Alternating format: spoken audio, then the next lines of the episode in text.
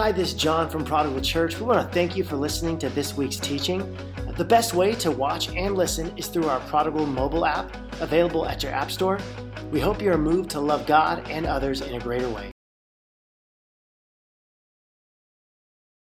Easter is next Sunday, and I am so proud to be a part of this church. The simplicity of a church that focuses in on loving God and loving others this has just been the best five years of Sarah and I's life. I'm so grateful. And next Sunday is an incredible opportunity for us to show and share the love of God to our community with our Easter celebration. Uh, how many of you originally came to Prodigal because you saw like signs on the street near Bullard? Okay. Uh, how many of you saw uh, something on social media and then that actually drew you to our church for the very first time? Okay, probably some more people. We've always had a great team of people who, who handle our social media. How many of you came for the first time because someone told you about it or invited you to go with them? Uh, if the stats prove true, overwhelmingly so, it was because you were invited by someone. And so uh, every Sunday is a good Sunday to invite someone, but Easter Sunday, uh, is very special. There's a particular openness to the things of God on Easter Sunday. So bring your peeps next Sunday. Uh, serve one and attend one. You can sign up to volunteer on our app or website. And now, Palm Sunday. Uh, I've, I've, got my uh, Palm Sunday digs ready to go. And I love this uh, celebration. This has been a church holiday for 2,000 years. Um, and there's so many symbols within it. Symbols communicate things to us that words just don't quite grasp. Weddings, uh, the unity candle, the unity sand is the picture of the two becoming one. Uh, graduation, the cap and the gown, uh, it's a symbol of leaving one season and entering another. Symbols speak louder than words. Just think about your phone, uh, uh, all the symbols that are there.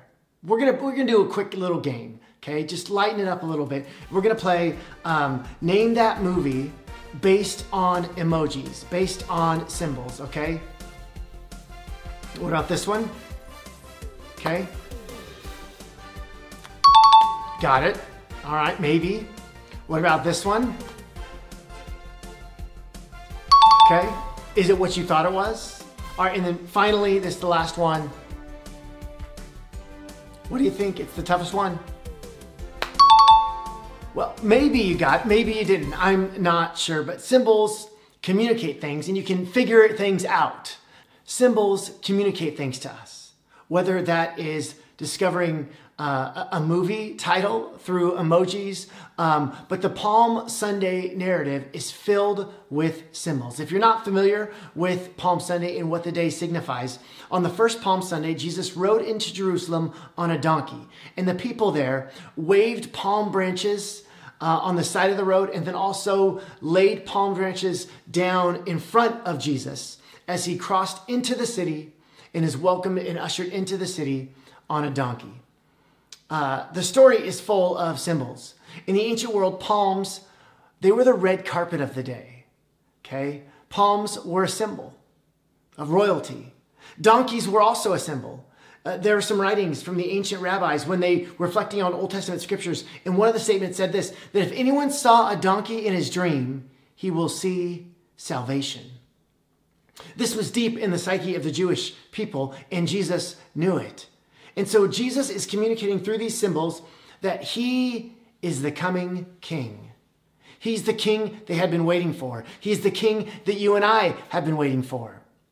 Picture yourself at a huge football stadium and it, the game hasn't started yet and you're by the tunnel and the home team is in the tunnel just anticipating this big game the music is pumping there's smoke blowing the crowd is going crazy uh, and there's just this anticipation in the air that the game is on, that something special is going to happen. That is what is happening on Palm Sunday 2,000 years ago. And as we begin Holy Week, this morning I want to tell you this story, but I'd like to tell it from a few different perspectives. And so we are going to creatively enter into the story as different characters that may have encountered Palm Sunday from a different perspective. Uh, the, the song, the, the phrase Hosanna, which people cry out as Jesus is uh, entering into the city. Hosanna means, Lord, save us, deliver us. It was an acknowledgement of power as well as petition. It was a prayer of deliverance. And though their thinking was off, they thought it was a, a deliverance from the Romans, but Jesus was to save us from a different kind of enemy. Hosanna, Hosanna. As we tell this story from several perspectives, we'll look at someone ahead of Jesus heading into Jerusalem, someone behind Jesus heading into Jerusalem, and we'll look at us now. And so now you are a first century Jew, okay? Picture yourself there, okay? And you're a teenager, okay? How many of you wish you were teenagers again, okay? Living on the outskirts of Jerusalem, you and your family have lived there for generations. And you are a faithful Jew. You attend synagogue, you observe Sabbath and the holidays. Oh man. As a teenager, you love the Jewish holidays. That's where it's at. You live next to Jerusalem, but that's the center of the action, okay? It's like Times Square on New Year's, the North Pole at Christmas, New Orleans, Mardi Gras.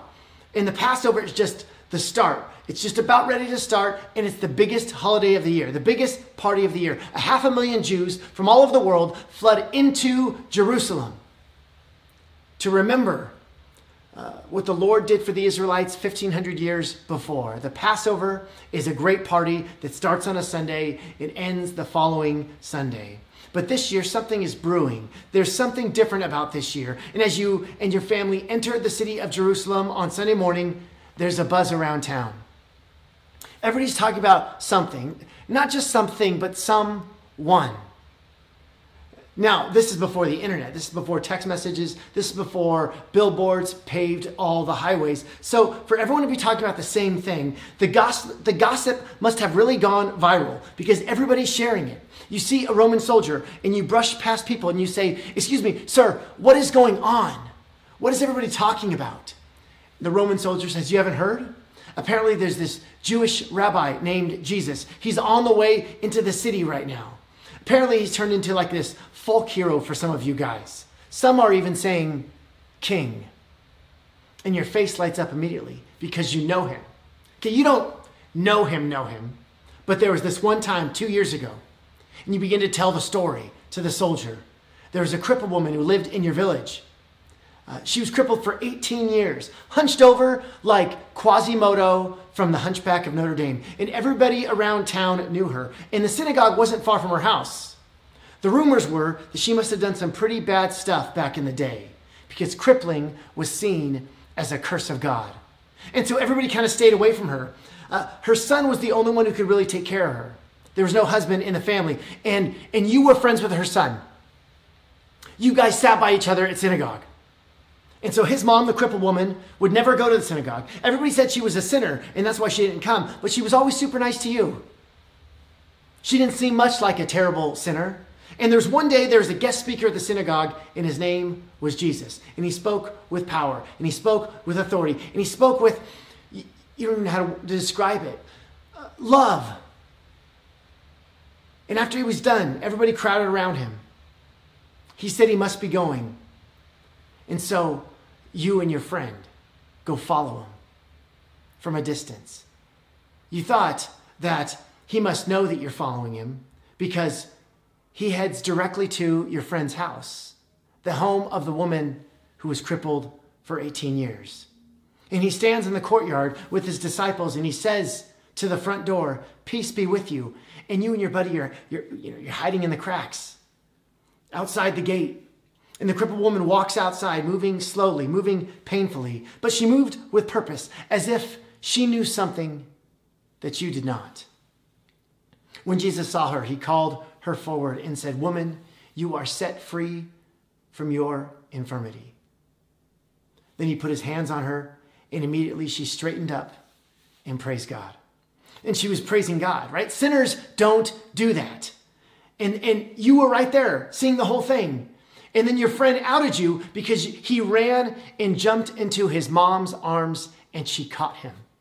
It was like Patrick Swayze and Dirty Dancing. The mother and son cried. Jesus began to walk away. And as he walked away with his disciples, your eyes met his. You wondered if you'd ever see him again. And now, this Roman soldier says that he's, he's here to celebrate Passover. The Roman soldier, now who seemed uninterested before, uh, now grabs you by the arm and takes you through the crowds and makes way to find this Jesus. You pass through thousands of people throughout the streets of Jerusalem. The soldier, powerful as he was, influential as he was, with the authority he had, had no problem pushing past bystanders to get the best seat to see this Jesus. The crowds were getting louder, and so you guys knew that you were getting close. And as you approached, you saw hundreds of coats and palm branches on the ground. Everyone was singing Hosanna. Blessed is he who comes in the name of the Lord. Blessed is the coming kingdom of our father David. Hosanna in the highest heaven. You still couldn't see him, but you began to sing along. Hosanna, Hosanna, Hosanna in the highest. And to your surprise, your new Roman soldier friend started singing as well. He pushed his way through the crowds. You ended up in the middle of the road on top of all the coats and the palms, and there was Jesus riding on a donkey.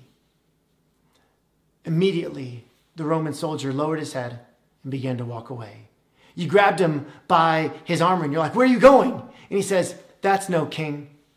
Kings ride on a black stallion, a war horse, armed with splendor. He's on a donkey, a baby donkey at that. That's no king. And he walked away, and you never saw him again. But there was something to this king on a donkey, and you kept singing.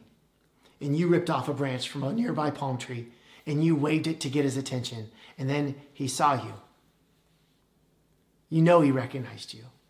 Then you laid the palm branch down on the road before him as he entered through those ancient gates. Okay, that was that was ahead of you. That was you immersing yourself as a teenager. Did you like being a teenager again? Now you are someone behind Jesus. Okay, now you're old. Okay, now you're like you're like 50. Okay?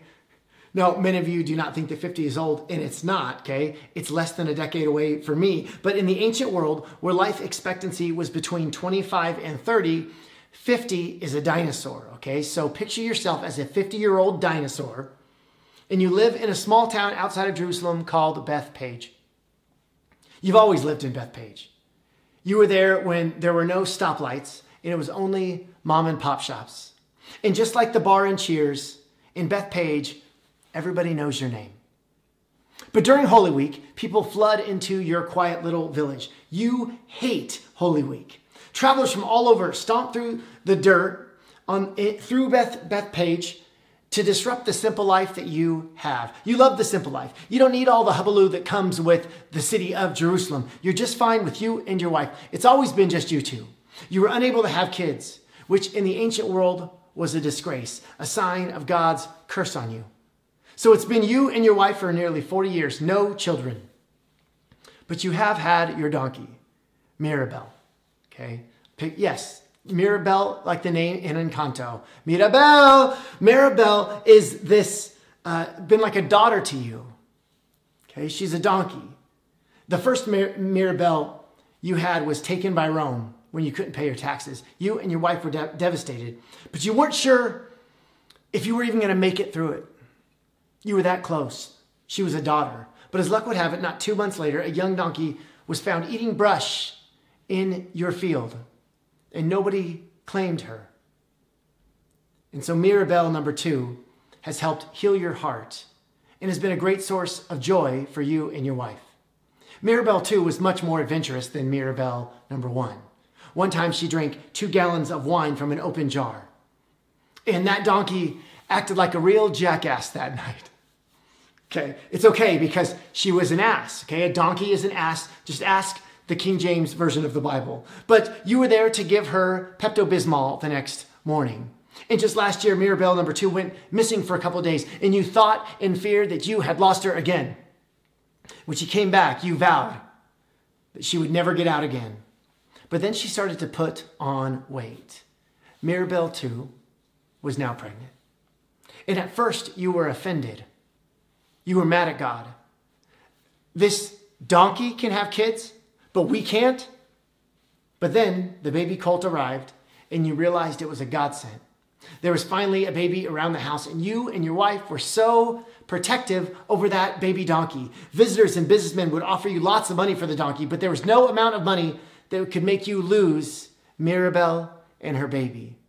One time, a Roman garrison marched through Bethphage and you hid the donkeys in your outhouse on the backside of your property. You became so protective of the baby donkey that you and your wife made a commitment that no one will ever ride on this donkey.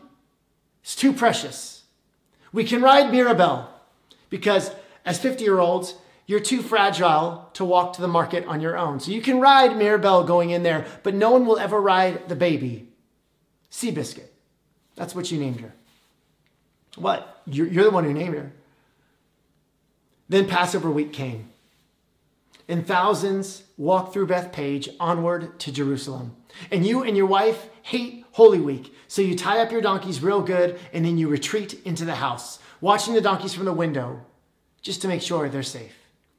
And then, as the gospel writers Matthew and Mark put it, Jesus said to his disciples, Go to the village ahead of you, and at once you will find a donkey tied there, with her colt by her. The colt has never been ridden. Untie them and bring them to me. If anyone says anything to you, say that the Lord needs them, and he will send them right away. They went and found the donkey and her colt outside in the street, tied at a doorway. As they untied them, some people standing there, that's you, okay, that's you and your wife, asked, What are you doing? Untying that colt. They answered as Jesus had told them to, and the people let them go. When they brought the colt to Jesus and threw their cloaks over it, he sat on it. Many people spread their cloaks on the road, while others spread branches they had cut in the fields. Those who went ahead and those who followed behind shouted, Hosanna! Blessed is he who comes in the name of the Lord. Blessed is the coming kingdom of our father David. Hosanna in the highest heaven. Why did you let those men take Seabiscuit? Something within you gave you a peace. Something within you nudged your soul. Something within you emboldened your spirit. And you didn't stay home that Passover in your quiet town of Bethphage. No, no, you followed behind and went into the city. You followed behind Jesus. There was something about this moment that was true. There was something beautiful about this man. And though you were an outcast who was seemingly cursed by God, you were drawn to him. And you and your wife sang as you never sang before Hosanna, Hosanna, Hosanna in the highest. You were a teenager ahead of Jesus that first Palm Sunday. You were a 50 year old dinosaur, owner of two donkeys, as you followed behind Jesus that first Palm Sunday. Where are you today on Palm Sunday? I'm going to get personal with you right now. I've, I've had a bit of rough relationship with Palm Sunday over the years. It's hard for me to join in singing Hosanna because many of the same people who lined the streets of Jerusalem with coats and palms, those people were nowhere to be found five days later when Jesus was crucified on a cross. This day is an enigma. It perplexes me and it troubles me because I know that despite their praise, the praise that Christ is due, they will kill him. They will call for his beating and torment, and they will answer Pilate with the horrible words, Crucify him. How can I celebrate alongside those who are blinded by the very salvation that they cry out for? Can I join in their worship, their praise of God? And perhaps somehow that is the beauty of Palm Sunday, that despite the ignorance, Christ rode on through the adorning crowd to die at the place of the skull. He knew what was going to happen during that triumphant entry into Jerusalem. He knew the cross was before him. But because he so loved the boy who saw him healed his crippled mom, and because he so loved the elderly couple who couldn't have children, and because he so loved the Roman soldier who walked away when he wasn't kingly enough, and so because he loved you, and so because he loved me, he rode on to the city where the sins of the world would be nailed through his hands and feet to that old rugged cross. But death and violence would not have the final word because Sunday was coming. God's power was on its way. Death was not the end. Resurrection was coming. In the same spirit that rose Jesus from the dead lives in you. We can't save ourselves. Only Jesus saves. And so we too join with the crowd, sinners and saints alike, and sing Hosanna as we follow behind our triumphant King. God, I pray that this Palm Sunday,